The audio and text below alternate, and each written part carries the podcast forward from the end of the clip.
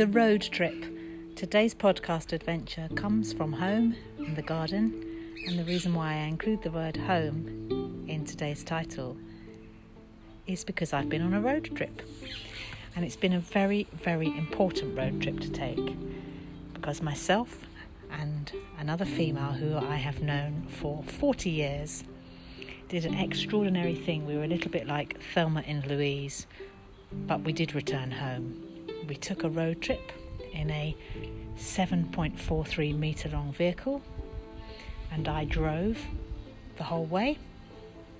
And together we learned how to fill the vehicle up with water and turn on the gas and make the electricity work and put it on ramps and stabilise it and spend the night in a motorhome just helping each other and exploring new territories and giving ourselves a jolly big pat on the back for returning home in one piece, having learned so many new things and revisiting lots of stories from our pasts that sometimes only a road trip can give you the true time to listen and take in and delve a bit deeper.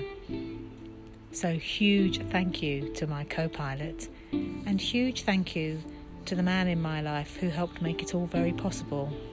Because without his list of instructions and without his help on the end of the phone, the road trip wouldn't have been a success.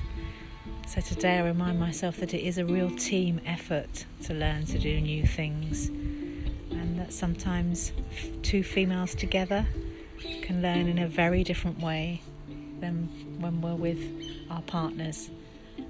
But ultimately, we all need a friend at the end of the phone who, for our best interest, wants to also make it a success.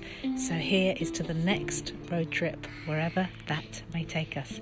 And breathe.